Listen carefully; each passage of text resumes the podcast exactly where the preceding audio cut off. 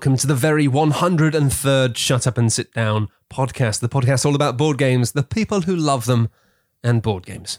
My name is Matt Lees, and I'm joined today by Tom Brewster and Quentin Smith. Hello. No, I like that. You're almost harmonising, but in badly. stereo. We'll do some harmonizing right now. Hello. I mean, I did discover the other day, I felt. Wow, you didn't hear anything in the podcast there because that was both those guys trying and failing to high five twice. That was kind that of was weak as well. Yeah, I discovered. Shut up, Tom. no, no, it's pathetic from me. I'm Oh, sorry. right. Oh, God, no. I mean, it No, it takes dare. two to tango. But listen, I discovered the other day, quite embarrassingly for Tom, uh, that that we we did a bit where we were both singing a song, and then Tom like Tom ended the song by singing like really out of tune in the way that I was like, mm, that was like funny, but it was a bit much. And I was like, all right, maybe do that again, but like sing in tune. And he was like, I can't sing. Oh. And. I was like, that's yeah. So that's I, mean- feel like it's a key skill as well. yeah. you know, we didn't know he couldn't my sing. resume. Yeah, I think you've got to, got to learn to sing. It's one of those things in school where, you know, you do singing lessons, but like, when will I use this? Turns out when you're a board game reviewer, But I felt awful. It's like pushing someone into a pool and being like, just you know, Just that was swim. fine, but maybe you should have swum. And I'm like, I can't swim. swim jerk. swim, you, you monster. What podcast games are we going to podcast about? We're going to be talking about some board games today. We have a fantastic list. We're going to be talking about Clinic, a game of running a hospital, and it's easy, hard, It's crunchy. crunchy. We're going to be talking about Welcome to New Las Vegas, the sequel to last year's smash hit Roll and Write Welcome to. We're going to be talking about Maracaibo, a game of being, uh, it's the double P, it's a problematic pirate. Oh yes, Going round in a circle and thinking about of, of the Caribbean. White people of the Caribbean. That Yeah. should be the yeah. We're going to be talking about Irish Gauge, a game of having a railway company in Ireland that your friend then buys into and you want to kill them with a hammer. We're going to be talking about Letter Jam, a game of spending 45 minutes spelling one word. We're going to be talking about Letterpress, a game of spending about five minutes making a load of words. We're going to be talking about the expansion to Food Chain Magnate, the catch-up mechanism, in which uh, I have played with one of the many modules and uh, almost had a meltdown. We are going to be talking about Clip Cut Parks, the first board game that I have played, which ships with some scissors, which are used in the game. And finally, we're going to be talking about Era Medieval Age, a game of roll and dice, sticking little plastic buildings in a plastic board, and people dying of plague. Mm. And we're also going to be talking about a couple of other games at the end, which are to do with new video reviews we did recently on the website. So That's so many games. Let's get started, and let's get started with Clinic. Tom, take it away. please, what are the results, Doctor? The results are Fun. fun. Yes. Maybe. Hooray. This is the kind of like Tom doesn't have amazing opinions. How much so- fun do I have in my lungs? Am I going to be all right? So, uh, Clinic is by uh, French designer Alban Viard, as I understand it, who made Tramways. Uh, Hmm. One of the most interesting games Matt and I played uh, last year, I want to say. Did you before we did you go back to that? no. I want to go back to tramways. I know. It's good. It's just, it's more interesting than it is fun, I think. yeah, maybe. And I have a. That's my jam these days because I'm a boring man. I know. Well, you can listen to Tom talk about Clinic. You can all day long. Uh, it's also got artwork by uh, Ian O'Toole. Oh, yes. You played the new Um, the deluxe new version of deluxe Clinic. spicy edition because it was originally a 2014 game and now it's back. Spicy Clinic. is- Spicy that's- Clinic. I'm pretty sure that's where Doctor Sexy works. so, how do you feel about Clinic? I feel good about Clinic, but not amazing, as most people do. About, about real life hospitals? about real life hospitals. Well, okay. Well, then I'm glad they're there. I don't want to be in them. let's make it easy for you. How do you play the game of Clinic? In Clinic, uh, your hospital people building a hospital. You're going to have patients. They're going to come into your hospital that you've built nicely, and they're going to be treated for their various illnesses. Um, What, what illnesses are we talking about here? brain, knee, heart, eye. And then there's an expansion that adds pregnancy. Yes, old there So there's Pregnancy, then, like, old people. child, and old. I haven't touched any of the expansion stuff yet because it looks insane. But there's also some great stuff. Like in the deluxe box version, one of the optional expansions is just fire extinguishers, which just adds tiny wooden fire extinguishers Surely to that your adds hospital. fire. I don't know. I think it just adds health and safety points, Fair. which is good in a hospital. This Um, sounds like Matt's jam. It does. Like Yeah. I really wanted to like Dice Hospital a lot more than I could. and you wanted to like tramways by the designer of Clinic. So Yeah. Hello. Yeah. this, I'll have v- to- this Venn diagram in the middle of it is just a picture of your face, Matthew. Yeah. So what? How do I build a hospital? So in the game, you, you just get like like three actions. You take actions, three actions per turn for six turns, and you you can either build something, you can hire something, or you can admit patients. Hire you can hire something something? from beyond knowledge. You can hire them into your hospital. But building something, I was reading the rule book, and the the building rules for clinic are like insane because it's you build on this uh, four by four grid. I think it's four by four, um, where you can place these tiny little tiles. And the way that you deal with patients, you have to put them in these service hubs, which have to be connected to a treatment room and a supply room, and they can't be adjacent, and you can't have two of the same one in the same building. And there's like a million rules. Oh, this is ex- this is so by the designer of tramways. It's like a crazy little puzzle you got to figure out. And there's like a really mean rule where you can build if you put a tile in your bottom right corner and then you put another tile in your bottom left corner, they're like separate buildings of your hospital. But once you've made them as separate buildings, you can never combine them. That is how buildings work. yes, it is. which I was like, not- oh it- yeah, that kind of makes sense. um, yes, but also no. I mean, you can fuse two buildings. We have that technology. Oh yeah. But there's loads of really nice flavor to the game because so you're hiring these doctors uh, and you're hiring patients and it, not hiring, admitting patients. Hiring patients. what is this? Is this some It's sort of Black a Ops front. cover up? but you've got all these people. Sit there and pretend to be ill for a couple of days. We'll make it worth your while. but the the way that the uh, the game works is there's like lots of little nice things where you do this building your hospital and you hire your uh, doctors and you hire your patients and then you run your hospital which means the first thing you do is you make sure that everyone can get to the right place which means you just have to move these tiny figures around the tiles in the shortest route possible because every move takes time and the more time you spend the less points you get at the end of the game so i built a hospital that was great at curing everything but god it was hard to get around and it, it meant that everyone was Like an actual hospital. like a real hospital Yeah. uh, whereas the person i was playing it with uh, built all these conveyors which let you zip from one place to the other so it just had this little lightning speed hospital where you were just instantly being operated on as soon as you walk through the door and it's, it's specialist hospital. yeah, absolutely. Um, and there's also like there's rules for uh, for parking. And whenever you hire staff or uh, take in patients, they have to find a place to park their car. It's like, oh, we really need a new doctor, but we just haven't got enough space to park his big Lamborghini. This really sounds like my jam. yeah, So, why you said this is like good? yeah.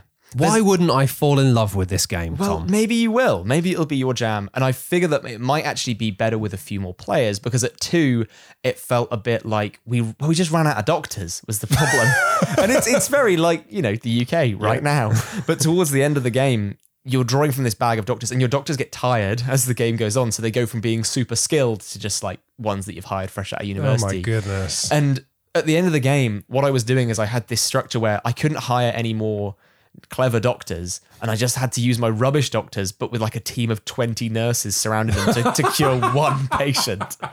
And it's kind of insane. But it, it felt like a one of those Euro games where there's so much that I love about it, but towards the end, it just kind of ran out of steam a little bit. Because you want to build this super successful hospital that just rockets off and you get tons of money and you get your your getting tons of patients in. But i never really managed to get more than like six patients on a hmm. turn.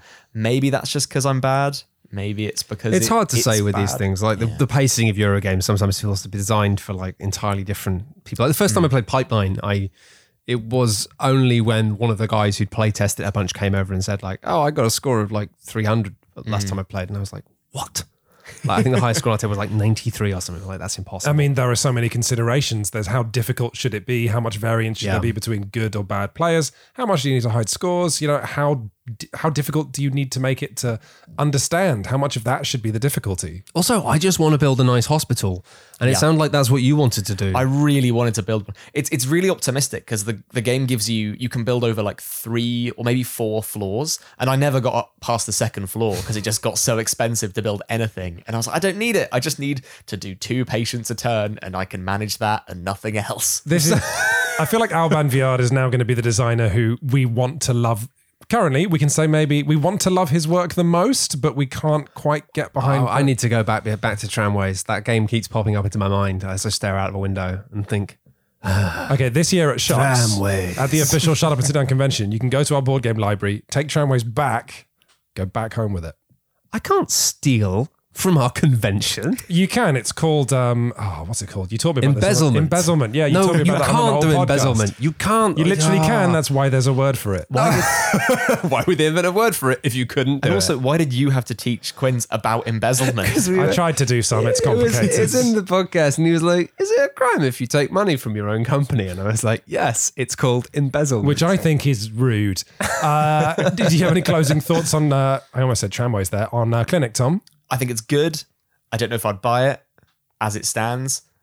But also, I think I might be playing it wrong, so take everything I said with a big pinch of salt. Lovely I might, I might be up for giving that a go sometime because I like hospitals and I cannot lie. So let's let's go back to the clinic, and if you hear about it again, it means it's better than good, and if you don't hear about it again, it means Tom was right and it's just good. Well, Watch this space, everybody. So let's move on to a game we all played, which was Welcome to New Las Vegas. So, Welcome to a game uh, we did a video review of last year, a, a pretty straightforward ish roll and write where you had to number houses in streets. Then you did things like build pools and throw up fences. Now we have the sequel. We have been sent an early copy of the sequel. So, any rules we describe in this segment might not be real. Could all be essentially almost imaginary. Did you know that all games are made up? It's one of the secrets we try and hide from our audience. Thanks, Matt.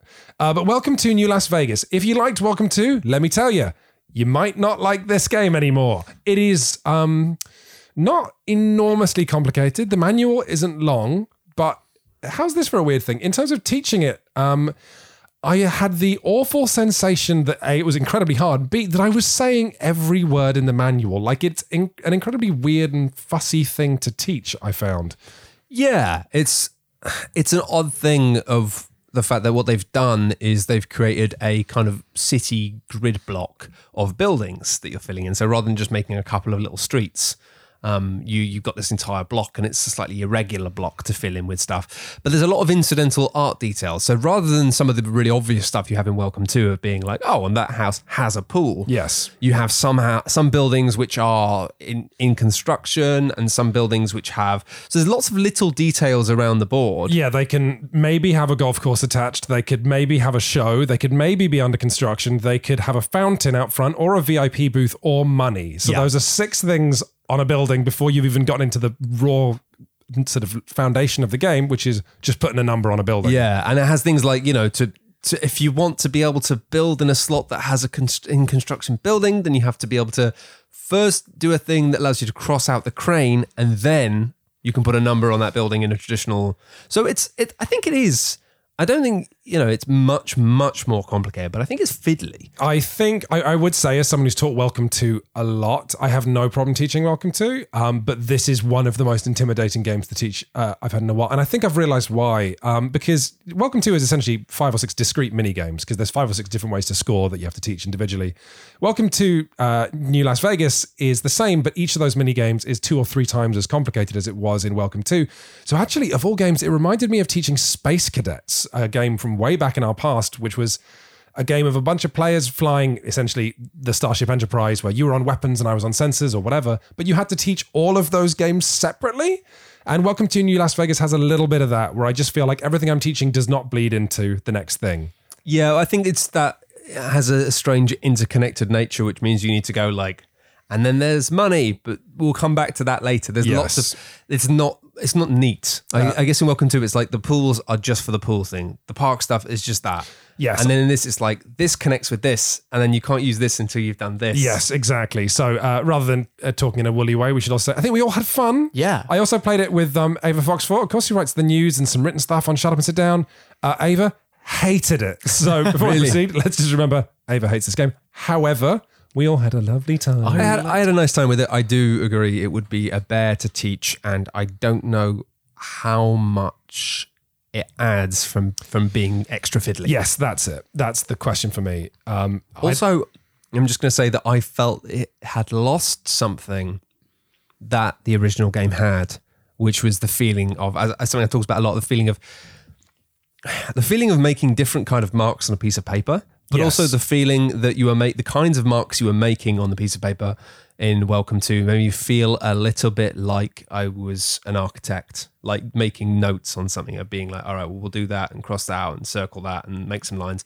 It felt like I was adapting a blueprint. Whereas in this, you're doing some fun things. You're drawing lines that are like the route for your limo to go around. And there's a Yeah, which we haven't mentioned yet. You now have a limo that drives around your Yeah. tiny pretend Vegas. to get it home, otherwise you lose loads of points and all this stuff. And there's lots of it's interesting, but that sensation of like I'm building a little neighborhood, um, that kind of felt not believable, but the theming felt strong enough that it was exciting. Whereas this just feels more like a, a series of, of boondoggles. It didn't feel like I was in Las Vegas. It didn't feel like I was designing a city, even. this was your observation that uh, wasn't in our video review of Welcome to that yeah you do notches you do hatching you do little circling you fill in squares and all of those things are quite satisfying Welcome to New Las Vegas uh, misses a lot of the simple tactility you're rarely just circling something in a circle shape like circling these wonky show stars at the top of buildings doesn't have the clean simplicity of circling a pool drawing Yeah. a limo that goes around your town is not as clean and simple and satisfying as drawing a fence that separates two numbers Yeah, exactly. Just drawing a sharp little line and being done. but what I would love to know is how the game went for you, Tom, because having never played Welcome to, I really enjoyed it. And I don't like, maybe this has been ruined by comparison for you guys because I thought it was like really good fun. I want to play it again. It had enough like meat on it that made me Absolutely. go like, yeah, let's give this another go. And I actually saw Welcome to, original Welcome to on a shelf in a game store near me and very nearly bought it. And I went, I, it's not going to be the same. Interesting. As all this complicated, wild stuff going on I mean, in Welcome to Las Vegas. certainly New Las Vegas is a lot more complicated. And I kind of feel guilty because it's what I would have said I wanted. I love Welcome to, and I'm like, yeah, but give me more, more richness, more depth, more complexity. and they did it. And I'm like, no, no, no, no, no. No, let, let's let's go backwards. But what I wanted to say actually is when I taught the game, I said, and this will blow the minds of anyone who's played Auto Welcome to, in this game, you don't get points for runs of numbers. If you go four, five, six, seven, eight from you know drawing those numbers in your buildings, uh, you, you no longer get points- for that. You instead have to do runs of either odd or even numbers, which is hellish because it means if you go one, three, five, seven. I actually had to think quite hard to remember what odd numbers are there. But if you do that, then you've sort of collapsed your ability to because the numbers only run from one to fifteen. Yeah. So then you've put yourself in a corner. So when I taught the game, I said, you can try and do this, but it's nightmarish. And then Tom won our game from doing it in all four streets, which was a feat of like super cute. I'm still annoyed about it. It was great. I felt so superior. I'm more excited, I think, about their next game, Floor Plan, if that is their next game. But uh, of, of have it going back. It, that's a similar thing of like you're building a house and you're rolling a couple of dice and then being like, okay, well, I can either build a patio or a kitchen with this, and ha- using the numbers on the dice to determine like how much of that or how big the room is going to be, and that. Yeah, that was again. It's like you know, you're sketching out things, you're drawing little doors, you're like doing a little bit of shading to show that that's going to be a pond. Mm. And I think there's something that they've I think one of the reasons that it works quite well is there's something about the brusqueness of, of being, you know, um, you know, you're not necessarily an architect because being an architect is incredibly precise. But like somebody making notes on an architect's thing, and the fact that you can't draw feels nice. When you have games where it's like, hey, draw a little river on your board, sometimes that can be a bit intimidating because if you can't draw at all, it's fine. But when you're doing something a bit rigid and just being like, well, it doesn't matter, they're going to understand how to make this river. like it's sort of like that. Go and make a river Yeah. uh, being a, maybe like you know a, a slightly drunk garden planner um, is my ideal board game setting. Of being like, make a bush over there. What kind of bush? This big. And then sketching that in with a nice pencil. Exactly. I do have a special pencil that I use for roll and writes, and it's my favorite pencil. So That's what I'm talking about. As a fact about me. That's what I'm talking about. Uh, well, let's move on then, uh, because we uh, will probably maybe cover Welcome to New Las Vegas in some kind of year two roll and write roundup, because last year was the roll and write year, and then this year we've got all the curious little games that are trying to go heavier or lighter or bigger or smaller. Roland Wright, sure. I- I, suppose we'll do it again. I just got a press release in my inbox the other day for a game that combines Crokinole and a roll and write set in the southwest of America. Which What? it's yeah, I don't know what's happening anymore. this, is what- this is what I'm telling you. Roll and writes are going absolutely nuts. So moving on, uh, you two played a very big Euro game called Maracaibo by none other than Alexander Pfister of Great Western Trail fame. Yes, and uh, I, I I really wanted to like this game more, so I could say, if you Kai Kaibo so much, why don't you marry Kaibo it? If you like it so much, why don't you marry Kaibo it? That was you were really excited to say. Um, I was excited to be able to say that. It's the strongest content he's made in years. Um, I know, but unfortunately now I can never say that. Um, it's not. It's not great. well, should we describe it first before we get yeah. into the? Uh, um, I just want to not to bury the lead. Um, it is a Euro game similar to Great Western Trail, whereby you go around in kind of like effectively loops and you get to the end of a path and then you reset the path and go around again. But instead of, as in Great Western Trail, walking along down some dirt paths and then getting to the end and giving somebody some cows and seeing how far a train goes with the cows, which is great, in this, you just go around in your boats going around the Caribbean. And then whenever anyone gets to the end, basically everyone else has a turn to to get as far as they can and then it resets. So it's a bit like a kind of Groundhog Day in boats. So rather than it being like you running your own loop of like, you know, because in Great Western Trail, you don't, you know, you get to the end of the trail and you can start it again. You don't have to wait for me to finish. Whereas in this, it's like, okay, no, if you don't finish it, then everyone goes back to the start.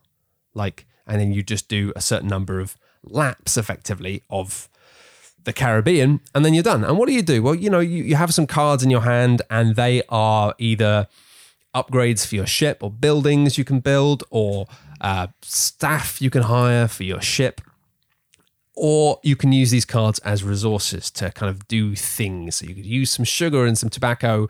And by doing that, you can go to this village and activate this little, you know, has all the, the classic uh, Western Trail style iconography of like two of this gives the this and this. And really, it just feels like a much more fiddly and complex version of Great Western Trail. And it has a lot of the same DNA, a lot less of the fun. Um, you know, it's not, it's fun having a handful of cows. But um, yeah, Tom, I mean, what you, It hurt my eyes to look at. it hurt your eyes to look when at. When you when you set it up, we just sort of laughed for about a minute because you were trying to explain all the rules because there's so much visual information on the board. And I felt the entire way through playing it, I was just confused. I was sort of stumbling through a Eurogame nightmare. And did I, I did I win? I nearly won, maybe. I don't remember. I mean, the reason I wanted to play it was because I started looking at it and I thought this could be interesting. And then I started looking at it more closely and I was like, actually, a lot of this stuff does really not sit well with me at all. And I was pretty disappointed in it as a product being put out there this year. And I then thought, well, I want to play this and I want to see because I want to be like, maybe this game is like really good. And it's like, okay, it's a shame. But I kind of, I kind of felt like I, I briefly would want to, to mention some of the stuff that was just like, come on. So what we have with Maracaibo is kind of a curious throwback. Um, there was a push in board games to stop a certain kind of um, board game theming that was prevalent, you know, a, a lot five or six years ago, which was um, this glorification and whitewashing of what European powers did around the world when they arrived at different countries, you know, India, the Caribbean, Africa, Asia, and then would uh, sort of use and abuse the people there in manners involving you know, slavery or unfair trading or, you know, sometimes even uh, war and genocide. Um, and if you look at any kind of instance of a European colony, what happened to the people there is often abhorrent. But then you get board games that try and present this as just a fun economic activity. You know, we've all arrived in Puerto Rico. Who can make the most money? And there is no investigation into the people that actually live there. So then Maracaibo, interestingly, is kind of in a year where we thought we'd gotten away from this kind of board game theming, it's almost a return to it. Absolutely. It's it's just the fact that you could there's all these different activities around the board, like, you know, buying and trading and selling things and exploring the jungles, looking for, you know, looking for treasures. In the Caribbean, is it?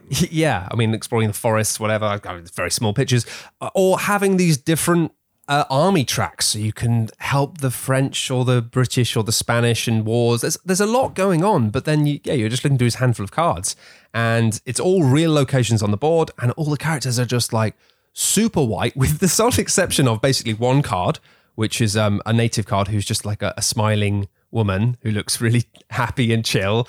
And that's like three cards, the same card in the decks. It's one card uh, of a black lady, and then a couple of cards of people who are basically like historical figures who they clearly were like, no, we can't make that guy white. He was he was very Spanish, you know. So it, it just So feels the, some of the darkest people in the game are Spaniards in, Yeah, a, in a game it. sat in the Caribbean. Yeah, and everything else is just like super white guys, and you're like, okay. And it just to me, it feels weird just because it's like, look, if you don't want to make a game about ships going around and trading goods and buying and selling stuff and and building things and hiring crews, and you don't want to have to get into the nitty gritty of like systematic violence Against indigenous people. and yeah and this idea of basically turning up and being like oh no one lives here apart from them but they're not really people we'll just take what we want if you don't want to deal with that in your board game you know what that's cool like i don't think that all games need that level of heavy stuff But then why would you choose to set it in the Caribbean at this time? Exactly. And that's it. And it's just a case of looking at this game and being like, really? Are you going to do that? Why not just make it a fictionalized place? Like, you know, you, you don't have to use real world stuff.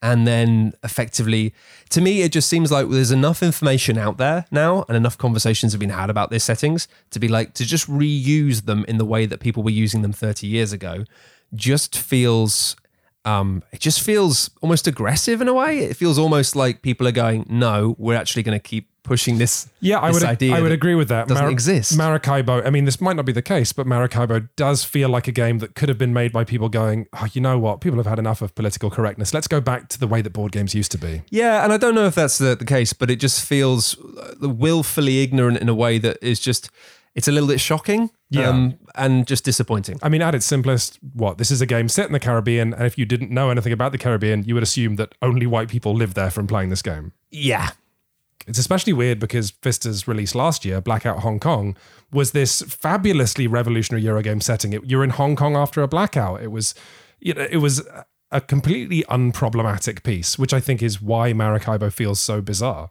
it's odd, and I just I hope we don't keep seeing it because it's it's weird and jarring, and um, it's so easy to get around. So that was Maracaibo by Alexander Pfister. Um, a bit disappointing. I tell you what wasn't disappointing though. Ooh, ooh, it's Irish Gauge by Tom Russell. Now this is a game we've all played. Did we all have fun? Yes. Sort of. Ooh.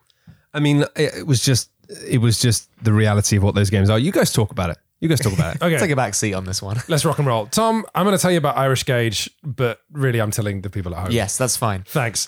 Irish Gauge is a game about making railroad companies in Ireland. Its manual is a single piece of paper, double sided, and its board is very simple. It's just a map of Ireland. And the game takes about 45 minutes, all of which so far, that's great, great, and great. Um, and this is a game in which on your turn, you're going to do one of four things. Either you are going to start an auction to buy a share of a railroad company, one of the five railroad companies in the game. That's nice. Maybe you buy a share of the yellow company. That's cool. Then another thing you can do on your turn is lay yellow rail. So you're putting down little trains on the map of that yellow railroad company connecting up cities. And then when someone does action three, which is call for dividends, then uh, you pull a cube out of a bag, which in a system we're not going to describe means that some cities pay out. And then maybe you're you, because you own the yellow railroad company and you've connected a bunch of towns. You've got some money now. And I that's love money. Lovely. And finally, the fourth thing you can do on your turn is turn a town into a city by putting a cube on it. And from these simple ingredients, the game is hell. It's so awful Oh my and mean. God, well, awful in a good way. It's but the- it's mean. It's the cruelest thing. How would you describe? So I've been like, you know, comedically mechanical. What would you describe as the actual experience of playing Irish Gauge? the actual experience is summed up in like a simple moment, which is one of the people I was playing it with spent like four turns making the best railway she could. It was amazing. It stretched so far, and then every other player bought it. so she earned nothing from it. It's horrible. Yeah, I- It's so mean. I had a very similar thing uh, when I was playing with um, someone, and uh, when some, she had a railroad company that was pretty good, someone else started an auction and bought another share. So now there's a co-owner. She owns that company with somebody else, and she took it really well. And I was like, cool, that's a consummate good sport. And then when it came to like someone called for dividends and it paid out, I was like, okay, cool. So the purple company makes 20 bucks. So of course divided by two. And she went, what? Because she just didn't realize that of course when you get dividends, if you own shares and someone else does as well, you split, the profit. Oh no. That's why I said the game was quite good because I mean, like, it's clearly good. It's clearly very good. Don't get me wrong, but it was just for me. It was the experience of just spending ages breaking my back to do infrastructure and then watching everyone else profit from it loads more than me. And I was like, oh, this is this is accurate, but also, Yes. as you say, hell. It goes against everything you've learned because you put in X amount of effort and you do not get X amount of reward no. from it. I, I wanted to stand there and be like, you didn't make that railway. I made that railway. I took that railway all across the country, and then you just make all the money from it isn't? That- And, yeah. uh, yeah. I mean, you know, that is one way to describe Irish Gauge. Uh, if you were to be uh, a little more sedate, I would describe it as it's a game so well balanced that you can do one of the four actions on your turn, and like every turn, I was thinking about doing all four of them. Yeah. you know, it, it's which is so pointed and sharp. I mean, that's basically what I just said. Yeah, no, Yeah, you're right. yeah. It is fair play. Fair play. No, it's good. It's really good. I think you know there's a fabulous no pun included video review of it. I don't I don't know what I have to say, but how's this for weird? Even though I don't know quite what to say about it, I'm already eagerly anticipating the second game in this series, which is Capstone Games are doing a whole Iron Rail series, and the next one is called. I wrote it down. It's called Ride the Rails. Imagine that. And the box is this hot red orange. so you've got the green Irish Gauge box, the red Ride the Rails box. I just imagine it being like, uh, engage, ride the rails, and being like, like someone like throwing some horns. Yeah, it's like it's not about trains at all. It's about like Stocks. Yeah, oh, no, no, sorry. I get about what you're metal saying. musicians riding trains. I mean, there is. Oh, could you retheme Irish Gauge as something else? Yes. Yes. What? The same thing, but in hell. And it'd be way more metal. Oh, I mean, you joke, but you know. Hell trains. Do you two not know about that? Oh, wow. I mean, why would you? But of all the hundreds of uh, sort of stocks and shares uh, laying rail train games that exist, of which Irish Gauge is Capstone bringing that to the mass market, well, the niche mass market for the first time, there is one which is about delivering souls to hell. Oh, well, wow. perfect. Yeah, I don't know its name or anything, but let me tell you, it definitely exists. It's out there, and you can have a very questionable Google search history if you want to find it. If you want to try How and find do it. I get trained to hell? I mean, that will probably bring up Yeah. uh, some uh, FAQs for Zork Grand Inquisitor. On the topic, actually, uh, thinking about uh, old transport tycoon stuff, it reminds me of that, like where you could press a button and make it so that instead of taking mail and coal, you were taking like candy canes and marshmallows. But it's like that, but with hell.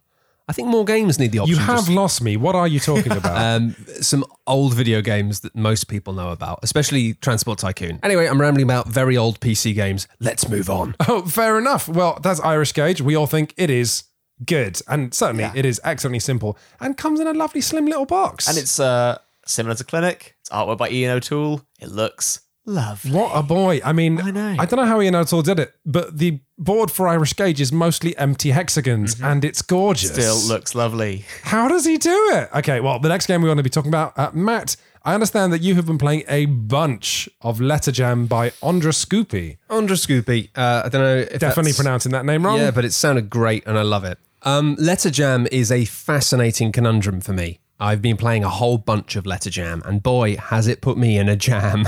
I really like it, right? I really like it. It's a very simple game. We talked about in the podcast a while ago, where everyone basically has a letter in front of them, one at a time, and you will have to collaboratively say, Well, I think I can do a word with six letters and using the letters that you can see and then basically putting these tokens, these like big chips with numbers on to spell out the word for everyone else. But obviously, the thing is, you can never see the letter that's in front of you that you put up.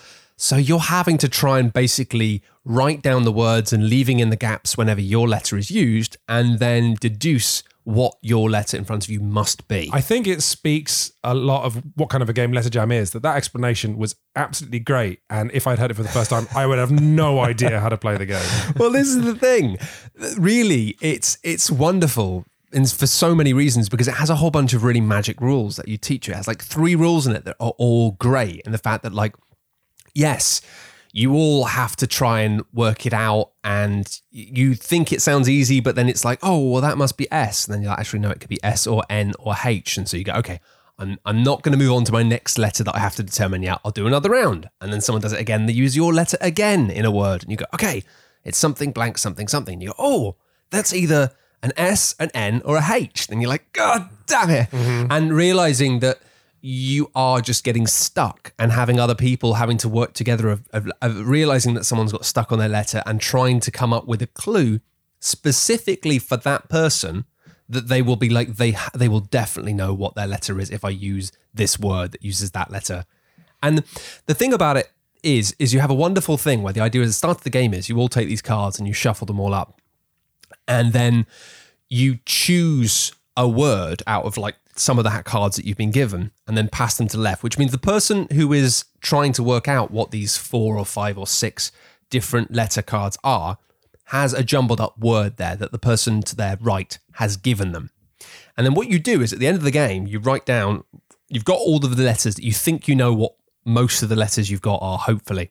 You unjumble them up to basically try and spell the word that you think it is. And it has a wonderful bit where you you then announce the word you're going to spell and you go storm and you flip them over one at a time. S, P U and it just becomes this you spell a word that's not a word and go storm splump and you go oh no I've completely ruined it but the the thing that's driving me mad about Letter Jam is basically what you touched upon Quinns in the fact that it looks like a word game. Yes. It's not really a word game. Yes. It's a deduction game. It's a team based deduction game. So you've got all these horrible things and the fact that it looks like a word game. Lots of people don't like word games and don't want to play word games. So that doesn't help. Then you get it out and it looks really simple and breezy. It looks like a fun little party game. Hmm. And it's not. It's like a really killer, brilliant cooperative deduction puzzle game. And it's just so it's so like CGE really of just being this really odd thing that I like, but every time I get it out, it's I've got no idea how it's going to go down. I've, it's a complete Interesting. So what I'm Yeah. hearing when we covered this uh, on a podcast, you know, back uh, our UK two years ago maybe or a year ago. At I least. think it was it was last year, but we said, "Oh, it's fun, but we don't know how to feel about it." You've now played it a bunch, and definitively, the shut up and sit down opinion is it's weird, and we don't know how No, to feel I about it. I love it. I really love it. It's just the fact that I've got it out in circumstances where I'm like, people are going to really like this, and it's just not really gone down very well. And I've got it out in other times where I'm like, yeah, I don't really know if this is going to go. And people have like adored it, and I just don't know. I think it looks like a light party game, and actually, it's more of a kind of like uh, a, a post dinner, really thinky thing. It's just That's not bad. Who who might you describe it as for? Who should buy it? I think for me, it feels like a good game for families with kids that are a little bit older because it's quite smart and it's quite thinky, but it's also almost entirely devoid of theme in a way that makes it quite clean and doesn't have that effect of, of maybe it seeming too kiddie or too old or whatever. It's it's kind of weirdly ageless. Um, I I really like it, and I I but it's just such a it's such an annoying puzzle. I can't quite work out who I would recommend it to, other than me. Well, okay, we might have to leave that. That's it. Yeah, I just I wanted to bring that up because it's been it's been annoying me because it's like I really like it, but I can't quite work out what to do with it in my head. Uh, a game that's a much easier recommendation is Letterpress, which is uh, by Robin David, and it's a basically a reprint with a new name of Movable Type, which is a game which people eagle-eyed may have spotted in my game collection. We did a video recently on the, the channel to follow on from the video of Quinn's massive collection of games with my smaller collection of games, and people said, "Oh, that's movable type." I didn't mention it in the video because it's out of print. So I was like, well, "There's no point saying I really like that game because it's not available." Um, but yeah, now it is available. It looks different. It's uh, it's a very fast game. It's now called Letterpress, yes, letterpress. which is one word. Yes. And it comes in a slightly bigger box, as is always the way. And basically the way it works is you're making up words every every round, trying to like make the longest word the best word you can.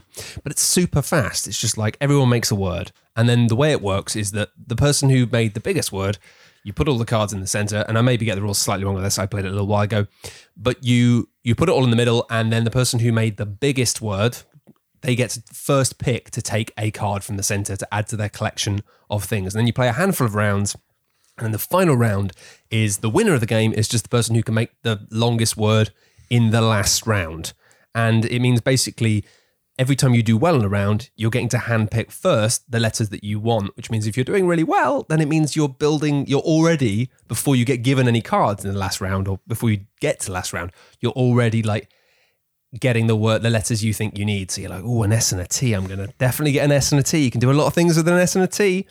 So it's nice in the fact that it's like first three rounds of the game don't matter, and it's like the final round. Who's gonna have the best word? It's like Countdown Legacy, Got that legacy I want now. but only in only in like half an hour. Yeah, that's the thing is it, it, it's really quick. It's like 20 minutes. It's super fast. Because I like word games a lot, but I feel like they're not for everyone. At least that's one where you can pull the ripcord and you can be like, all right, that didn't go well. Let's stop. Let's never play a word game with you ever again. Anyway, that's Letterpress. Check it out. I mean, I I don't like word games, but I do like hearing you sort of rank them because it's like someone ranking. I don't know. It's like me being because I hate word games. It's like being a vegetarian and listening to your friends rank sausages. It's like this is kind of interesting in a sort of abstract way because I understand none of the appeal. Bit too much gristle in Letterpress, but still good. It's a Matt Lees recommendation. Speaking of gristle, I have gone plunging into the expansion for Food Chain Magnate. So this was a huge review from Matt and me. Uh, Food Chain Magnates by Jerome Doman and uh, Joris Visinga. Those are two names from the Netherlands that I have definitely botched. However, Food Chain Magnate, it's great. It's a game of uh, running um, uh, I, I, it's not even as simple as saying it's a game of running fast food franchises because this is from uh, Dutch publisher Splotter, which means it's incredibly weird. Again, do you want me to explain the base game and then you could do the expansion? That's a great idea. So basically, the way it works is you have this sort of very crap outline of a blank city, and it's really basic, and everything has a very lo fi 1950s aesthetic. And the idea is you can build these places where you can then sell people foods. But then you know, hey Tom, would you like to buy a burger? I'd love a burger, please. That's the wrong answer. You don't Oh, know what a burger okay. is. You're not you're not interested in burgers. But then if I was to put up a big billboard outside your house oh, saying burger. all burgers, and suddenly you're like, hey, I want a burger. Which means you might come to my shop to buy a burger. But what's this? Bad Quinn's down the road. He just built a burger place as well. And I'm like, mm, that seems bad. And it means that now they might go and get a burger at his burger place. But don't worry about it because I have also started advertising lemonade. And there's a lemonade shop next to my burger place, which means now people want a burger and a lemonade. So Quinn's was making loads of money last round. This round, nothing. The amount of rounds in Food Chain Magnate where, you know, you've got the marketing, you've got all your chefs, you call them up, they come into work, you made 18 pizzas, 16 bowls of wheat, 12 burgers, and you sell nothing. yeah, it's it's very much like you either make all of the money or none. That's a that's a not bad uh, sort of quick run through of food chain magnate because uh, I, I want to dive into the expansion now. People are so excited for the catch up mechanism, which is a play on words of a catch up mechanism because Splotter games so famously mean that when people were like, "Oh, you should put a catch up mechanism in it," they thought, "Huh, that's funny because it could be like the word ketchup." Without wanting to uh, uh, tease too much, the catch-up mechanism as a box full of expansion modules has no catch-up mechanism. They uh, it kind of does. Catch-up does exist as an optional module. The first time you market food and someone else fulfills that food that you marketed and sells the burger that you, get marketed, something? You get ketchup. Um, which means that your food, it, it- thematically, it means your food counts as like permanently more desirable. Yeah. However, the manual, and check this out, this is so splotter and this is so mean. It does actually say with ketchup. Of course, this isn't really a catch up mechanism because savvy players can deliberately market and then not fulfill the food to get access to ketchup to better beat up new players. Anyway, what's really cool about the catch up mechanism as a box is not that it's crazy generous, or not just that it's crazy generous and full of wooden kimchi and noodles and cups of coffee and all of this stuff. What's cool about it is what Splotter did for all of the different regional versions of Food Chain Magnate. For like the Japanese version, they added sushi. For the Korean version, they added kimchi. For the Chinese version, they added noodles. And all of this stuff. And then a lot of what's in Catch-Up Mechanism are all of these international modules that you can play with or not. Um, and so I've only just scratched the surface because you would never play with all of them, um, especially because one of them Yeah. just replaces all of the milestones in the base game, which, if you've played Food Chain Magnate, is huge.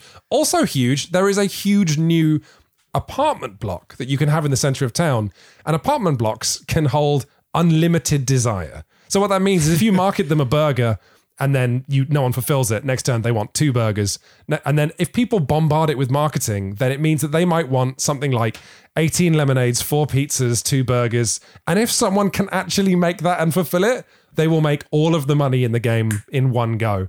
I, I- mean, I'm I'm playing fast and loose. This isn't quite how all the mechanics and systems work. Yeah.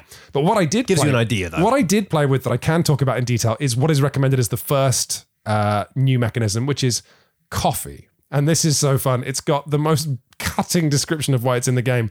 The uh, the Dutch publishers talk about how it was inspired by their trips to America, where they couldn't understand where when Americans drove anywhere, they would always stop at coffee shops on the way to buy a cup of coffee with their name misspelled on the side. so the way this manifests in Food Chain Magnate is now, in addition to your fast food stands, you can build coffee shops. And uh, also, you can sell coffee at your restaurants. So you can now hire baristas and make coffee. What coffee does, and this is, uh, we didn't realize how big of an impact it has in the game till I won using it.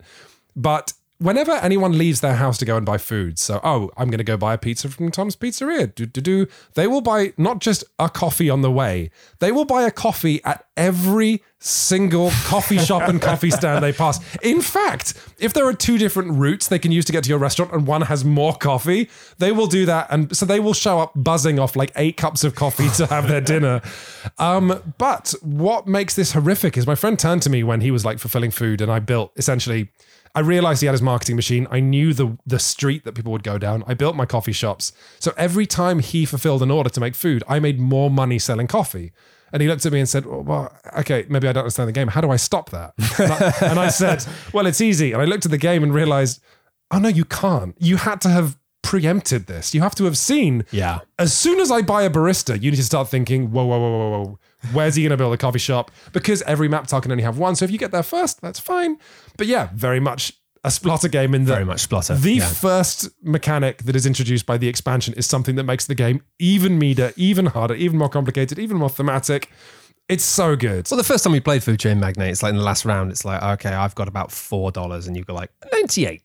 it's like, sure, it is just like you just explode off into the distance. It's like, how do I stop you? It's like, oh, you can't. Like, you just have to know how to play the game. What happens if I hire staff whose wages I can't pay? They all leave. Yeah, you know, yeah. it's it's that kind of game. Or just the fact that like the upgrade tree in the base of uh, like new staff you can hire, new upgrades you can get. It's like, oh, but you just bought the upgrade that I wanted from the. Can I not get the same one? No. It's like they're all just. I, th- I think they're all unique, aren't they? Um, all of the upgrades. No, you. Ca- oh, you. You're thinking of the milestones, I believe. staff. Oh, they're milestones. Yeah, yeah. I, I've I, in my mind, I remembered them as being like, oh, so, yeah. So I remember them all staff and stuff, but being like, ah, cool. I'm gonna get a better waitress. And someone was like, that was essential to my plan. And it's Yes, like, well, your think- plan's in the bin. You're thinking of the mechanic of, oh, I want to be the first person who made pizza. No, That's it. It's That's someone it. else made I've pizza. misremembered it. It's been a while. Yeah, uh, but I mean, this is it. Uh, getting into the expansion has involved relearning Food Chain Magnate, which, if you haven't played it in a year, like That's I haven't, hard. it's pretty hard. But no, tons of fun stuff. Like um, now, like even just some of it is so simple, you barely have to teach any rules. Game changing, like noodles. The way that uh, noodles work is you can make noodles, and what all noodles do is if a house now, like Tom in the earlier example, wants a burger and a lemonade, can't get it, they now have a sub clause, which is if you can't get what you want, you'll go and get noodles if you can. so there is a mechanic now where you can just have like 18 noodle chefs and a radio station broadcasting impossible desires across town. Uh, you will want pizza, but you will not have it. Yeah, it's it's like yeah, marketing goods that you know people can't have, so they will buy your second class ingredients. Ah, Such a great game. It's Very dystopian. It's so dystopian. It's so dystopian. Uh, we have such love for that publisher. Um, so another game I'll touch on very briefly. I played a little game called Clip Cut Parks, which is not great, not worth the money, and we didn't we didn't have a ton of fun playing. But if a designer, maybe the same designers, want to have another bite of the apple, I think the mechanic that it uses is so good. So what you give players in Clip Cut Parks is a pair of scissors, which is included in the game, and a grid that shows um, red, green, yellow, and blue sort of um, squares in an alternating sort of grid. And you know, which represent things like dog parks and green areas and all these other things you might find in a park. I, t- I thought you meant like the color green, and I was like, oh. yeah. But then I, it's just not. No, it's not funny. No, it's hard. Carry It's- on. It's difficult to describe. Uh, then what players have is a little um, card in front of them that tells you the shape of park you want. So maybe you want a an L shape, like an L shaped Tetris block, which goes red, blue, yellow, green, whatever. Then you roll a dice, and the dice tells you how many cuts you can make on your sheet. So maybe you roll like at the dice and it says two, two, three. So you can make two cuts that are exactly two squares long and a cut that is exactly three squares long. So when you play, because it's difficult to get the exact squares you need, because you'd need to get like a, a whole bunch of ones in order to just cut a square out, you make loads of cuts you don't need on your sheet of paper. And so this results in this hilarious mechanic where if you've got a piece of paper that's covered in cuts, that you made for future turns that you can't see because it's not like they're three dimensional or anything. Players just shake their piece of paper. So you end up having this single piece of paper covered in cuts that you've made that are like half remembered plans, and you're just whiffling it in front of your face to see where it bends and be like, oh yeah, I can make a cut there. Very cute little thing. Yeah, lovely idea. Yeah, no, really lovely idea. Um, but one that didn't hang together in a way that was truly tactically satisfying. It sort of ended, and we were all like, "Oh, that was annoying," which is an unusual response. Uh, Yeah, yeah. Do you think it just could be solved by having gigantic pieces of paper? I mean, any game can be improved by making it about 4,000 times the size. What about really tiny scissors? Making scissors like No, no, no, So no. small. Your first scissors. idea was better. I like the idea of playing this at a convention where the sheets that you're cutting are like 20 yards by 20 yards and players are running around with shears. Oh, you need to have two players to like whiffle it. Oh yeah, to like uh, fluff big- it up like a a, big whiffle. like a parachute to like. Yeah. There's no word for that. I'm doing this gesture that you two Whiffle can see is in the the word. studio. Whiffle. Whiffle's, It's whiffle. Whiffle's fine. Not that's not a word. I'm pretty sure we it just will do. yeah. Okay, well, let's move on to our last game of the podcast, which is Era Medieval Age by Matt Leacock. Another Yeah. game, another game that Tom hasn't played. I know. Cheers, I'm, Tom. I, I, I'm trying. To be fair, Tom has played loads of games. I promise you. What's a game you've played, Tom? uh, Scrabble. Screwball, Scrabble. No, you've been playing a bunch of stuff which uh, we've been uh, we're going to come back to later. Yes. So you like we've got lots of interesting. yeah. Let's, It's- tease, let's not tease it early. We've got a lot of No. early stuff. So. We've got some good stuff in the chamber. We I think, have, we To deliver a final bullet to the heads of the people. of the people listening to the podcast. Yeah, So we'll be back with more bullets from Tom in the future. In the, so- in the meantime, in the meantime, era medieval age. which I played recently. yeah, it's okay. It's I everyone everyone I've played it with, including you, say it's okay. I me, I believe it's good. No, it is good. It is good. Don't get me wrong. So let's let's come let's come back around to that. I think it's both okay and really pretty good. I, yeah. Um, just to make it nice and clear for the layman such as I. Well, we can come back to why. If I haven't made that clear at the end, then we'll come back to that. So the idea really is it's a Matt Leacock game. So obviously it's got some people getting pretty ill. Um, and it's a game where you are building a city. And you're building a city by rolling some dice. And the dice you have are representative of the people living in your city. So when you build like a new uh, yellow little house where a normal peasant lives, you get to take another yellow dice. And you've got another peasant. And these dice on the different sides have all of the sorts of things that that sort of person will do. And it means the distribution with this sort of thing is shifted around. So peasants will be very good at getting lots of food or wood, not very good at mining rocks, you know, because they're weak and, and useless. It's very traditional, like medieval nonsense. However, like if you get some military people, if you build a big fort, a big grey fort, you get a grey dice. And it's like those dice will be uh, quite aggressive, quite good at like attacking other players or defending yourself from other players, which I'll come back to in a minute but also you'll have a higher risk of bad things happening, of rolling skulls. Um, and then there's a, I think religious people are good at giving you a second chance, which I just realized is quite funny. Oh well, I didn't make that I didn't, I didn't think about that myself either. Uh, allowing you to re-roll dice, basically, uh, especially even because it has the whole system of every time you roll a skull, that dice is locked. Yes, it's kind of like um, King of Tokyo if you've played that, but as an economic game and a game where you can increase the number of dice you're rolling, which Yes. definitely a way to improve any game where you roll dice. Yes, and the, the key thing is though is it's got a degree of resource management, and the fact that you roll these dice and then you go, okay, well, what have I got here? I've got a bit of wood coming in, a bit of food, and then you think, oh, you know what? I'm going to re-roll some of these dice because I want some more stuff, and you do it, and you go, yeah, I got all the cool things I want. I got some stone, I got a treasure, great. Yeah, or well, then you look at it, and then you're like, well, hang on a minute. Oh, I re-rolled all of those dice that showed food. And now because I've got like eight dice, because I've got eight population, I need to have eight food every turn, or people start to starve.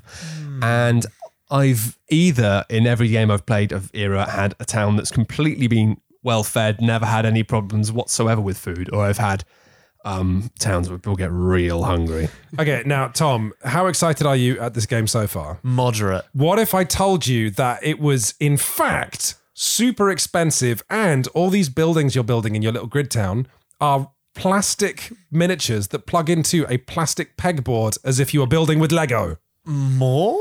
Yeah, and this Yeah. is and this is the thing, right? This is why it gets interesting because I wanted to hide that from Tom because I think it's important. He ge- well, because he gets very hide from excited by Yes. It's small. more to hide things from specifically me. yes, otherwise you'll start banging your legs on the floor and being like, "I want it, I want it, I want Matt Leacock's era." And we have to go, "Calm down, Tom. You can have it later, but we have to do the podcast now." We have to play Brass Birmingham first. we are actually probably going to play Brass Birmingham this evening just, just for fun. Anyway, um, yes. So you're building this cool, chunky 3D city, and it goes into your player board is just a tan yellow pegboard, and you literally can just make your city and then pick it up and look at it, and it's great for taking photographs of. This was nuts. I realized halfway through my game, I was talking about when you play roll and rights or Euro games, often you look down at your board of buildings and you go, oh, look, this is funny. I built this one house over here in the middle of nowhere. A, a smelly person probably lives there. Ha ha ha ha. But then what I realized with Era is you can physically lift up your board and hand it to people. You can show it to people. Yeah, you can be like, "Look at this." You can turn it upside down. Yeah, it's it's neat. Is that worth the game's like $70 price tag? Jury's Yeah, out. oh. Ju- jury's out. We'll come back to it. So this is the thing is basically it's like this is really neat. Another thing that's really neat is the fact that you have it actually makes good use of the little plastic peg things. My biggest complaint about um, Zombicide, an incredibly popular board game that lots of people have a lot of love for, and I think is just really very boring, um, is that the best thing in my mind about Zombicide is the little board you have in front of you with the pegs, where you get to move the pegs around and you'd be like to track your experience and stuff. And you get to lift our peg out of a hole and put it in a different hole.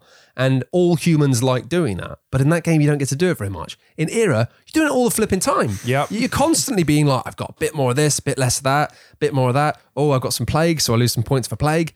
And this is this is, I think, actually weirdly, it's boring as heck, but it's a masterstroke of Era. Is the fact that rather than having a fir- first player token, you have the first player peg, which is just a little peg that you pass the next person.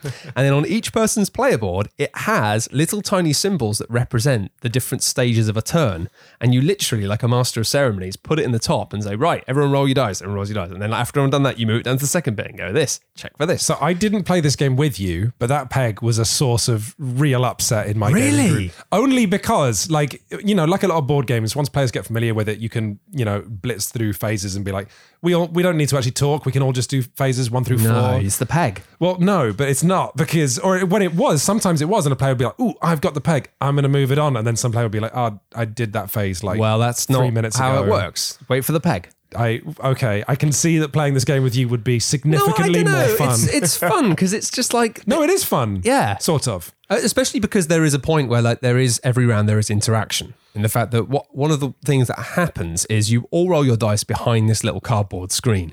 And partly that is because there's a system whereby if you roll loads of swords then you get to attack other people. And unless somebody is basically as simple as doesn't matter how many people you got playing the person who rolls the most swords in total attacks everyone else. And then it means if other people do not have more shields than the number of swords, then you get robbed from. And basically, it means if I roll into swords and no one else does, I get to take a resource of my choice from every other player. So I just mm. nick stuff, which is fun. But it means that, A, if someone's building loads of forts, someone's building loads of military stuff, you're like, oh, they're just going to attack everyone. And then you go, well, look, am I going to bother building some of that myself just to try and defend myself, or do I ignore it? And because you're rolling your dice behind a screen, you find yourself being like, maybe they're not, maybe they don't, maybe they're going to re-roll the swords because they don't want to. But then also you have the wonderful thing of every time I do it, I'm a terrible lord because I just go mad for skulls and I just make loads of army people harass everyone. But then because of that, I keep rolling skulls. And here's what I think is another of my favorite things about it: the skulls aren't always bad. One skull is bad. It's like, Yes, this mechanic is lovely. yeah, one skull, that's bad. It's like disease. and it's like, yeah, some points. And then two skulls, it's like, yeah, that's that's that's bad as well. it's a fire. It's like a fire. One of your buildings burns down. Three skulls. That's great. Um, it means there's a like a riot in everyone else's town, and basically, like you ha- you give everyone a horrible flat burnt square. You're right. That does sound great. It is, but it means a great thing about this is it's better with more players hmm. because it's all simultaneous. And it means when you do that, it means you watch three people put these horrible like things on their board, and when they've just got one of them, they're like, "Fine, I'll put it in the corner of my board. It doesn't affect me." But when you've done it about four or five times, people are really getting you're just burning down everyone's land. And then it's the same. It's like four is like really bad for you. Like four is like oof, can't remember what happens, but it's like it's not good at all. And then five is just like terrible for everyone else. So it has this has this lovely thing of like you, you, you kind of think, well, I've already got a bunch of skulls. Let's try and get some more. Or actually rolling loads of skulls, but then getting exactly the right amount and cackling, knowing that you're about to set fire to everyone's thing. But I, I love the idea of them being neighbouring towns. This idea of like, well, I've got a really big military. What does that mean? It means well, there's lots of accidents in town, and also every now and then the neighbouring places get pretty messed up, just accidentally. So I, uh, for me, so much of this discussion of how fun era is is kind of academic because Yes. I have never met anyone who is willing to pay the cost No. for this game. No. because it is a bit of fun. Yes. and it is. That's it. Like seventy bucks, which is insane. It's it's really frustrating though because it's like I really like it as a game. It's just that after you've played it once, maybe twice, you kind of think that's cool. Uh, and then you hit the point where you go, oh, it'd be really cool if they expanded it. It's not quite enough there. But then you know that because of the way it's made, the only way they can expand it is by adding even more plastic, yeah. which is even more expense. Well, and it just becomes this like, I don't know. So I'm actually fascinated to see where the sequel goes because I mean this has been my stereotype on Shut Up and Sit Down, my reputation that I love expansions and I love seeing things grow, which is also weird because I think I'm also the number one person who complains when games have too many expansions and they're difficult to get off the shelf. Yeah. I don't make any sense. It's fine. I've come to terms with that. But I know that this game is getting a big box expansion. Yeah, yeah, yeah. For two reasons. First off, Matt Leacock was at SHUX and said, I have the expansion in my bag. Do you want to see it? And I said, no, because I'm busy, which I continue to be angry at myself about. But also, if you look at the box, the word era, the, med- the full title is Era, the Medieval Age. The E is surrounded by a little nice banner. And you can see that on the player boards as well. So I think the second game will be R, Renaissance, and then I don't know what the A will stand for, but I think the three letters of era, ERA, are going to be. A. Arses. Yeah, uh, sure. Well, that was that was good. Thanks. Anyway, what I'm saying is, hope th- there's two possibilities that I'm hoping for. Either the second game in the series, Renaissance, is a standalone box that's maybe a little more complicated, which might go some way to justifying the price, or this is what I'm also kind of hoping for, that the games kind of link together. I mean, surely that's what they're going to do. It feels like it's very similar to what they did with the um, oh, oh, Century. Century, yeah, Spice where Road it had Spice Road, then Eastern Wonders, then the third Spice one Girls. that nobody played. Yeah, Yeah, Spice Girls. Uh, and then, yeah, so I, I think this is the thing. I feel really conflicted about it because, in, on the one hand, I'm like, this is a fun little game.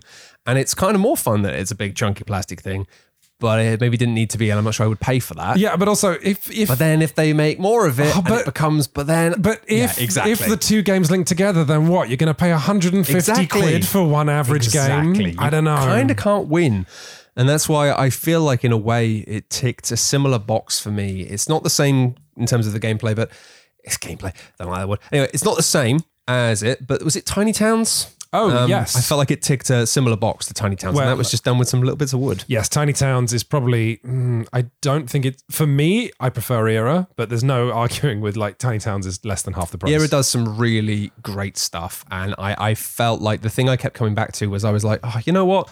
If they just had little plastic board with like grids in it somehow, no, I don't know. I mean, frankly, it's so close to a roll and write with paper and pencil, and then, then it would be like 20 quid rather than 70. yeah.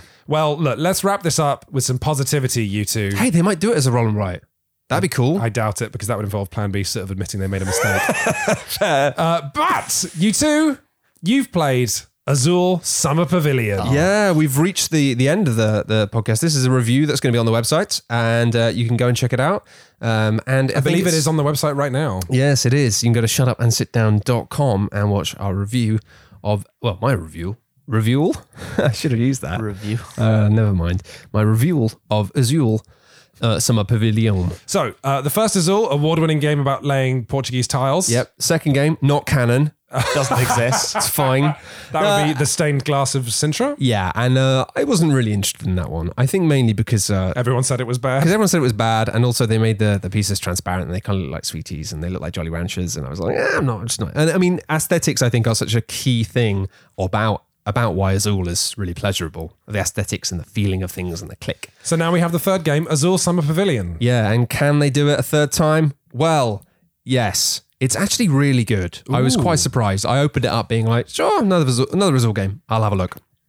And really initially it's very azul in terms of the fact that like instead of having squares you've got little diamonds um, and you're then building these circular windows. And at first you go yeah this is really really similar. You've got the same system of of pulling a bunch of things out of a bag putting them on these little cardboard discs and then taking it in turns to choose which color of bits you want with the bits you don't want being shafted into the middle.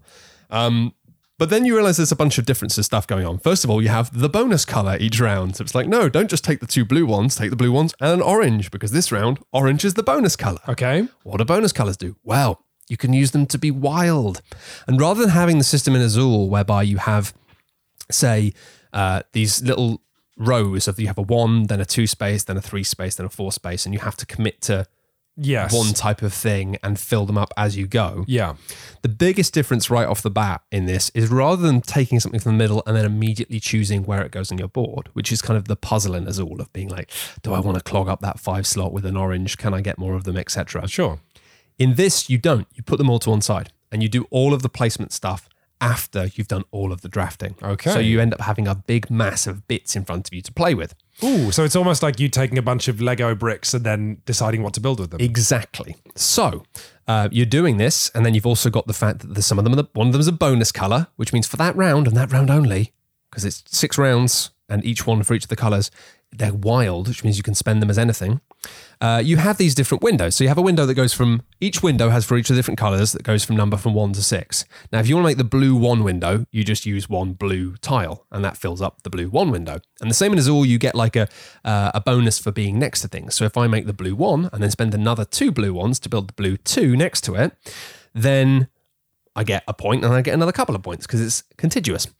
But then if I want to make the blue six window, I have to use six blue things all at once. That sounds impossible. that sounds impossible. Now, it could happen, but you've got the wild ones, which means I could use three blue ones and three of the wild ones. Bang, I've done my six window. But why would I bother filling a little six slot when I could just fix, fill a two slot, a one slot, and a three slot with those six pieces? I hear you cry. Because it's the same amount of points. and No. it gives you No, more no, no, no, no. flexi- Flexibility. no, Okay. no, Okay.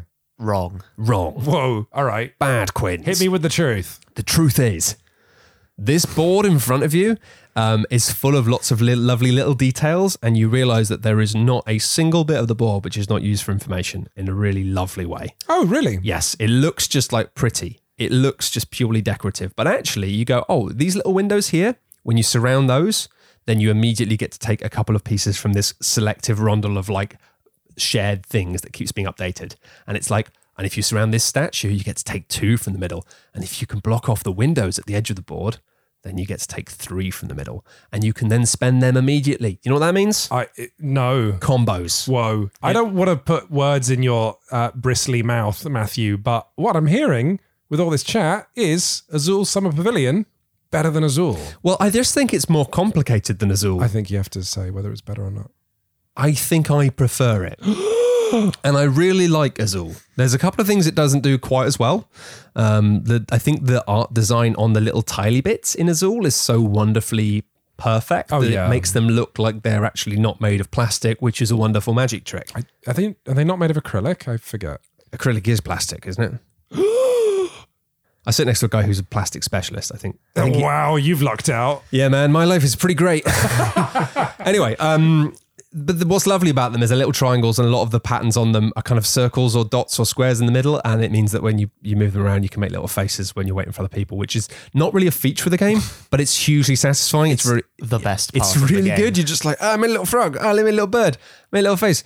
And it's like when other people have got analysis paralysis, it's just great to be able to just like shuffle around these things and make faces. They're like agonizing over a decision, and you're like, yeah, and they're like, oh, what do I do? You're like, I don't know. You're like, I look, made a little rabbit. looks like a rabbit. like, great. Which is actually great. I'm not going to lie. What did you think of this, Tom? I thought it was, yeah, I thought it was really good fun. I've never played the original Azul, so I don't have much of a comparison point, but I think there's enough there to get me crunching and wanting to pick it up again and like give it because I, I think you may have played it a few more times. I think I've only Yeah. played it once, um, and it was a really it's.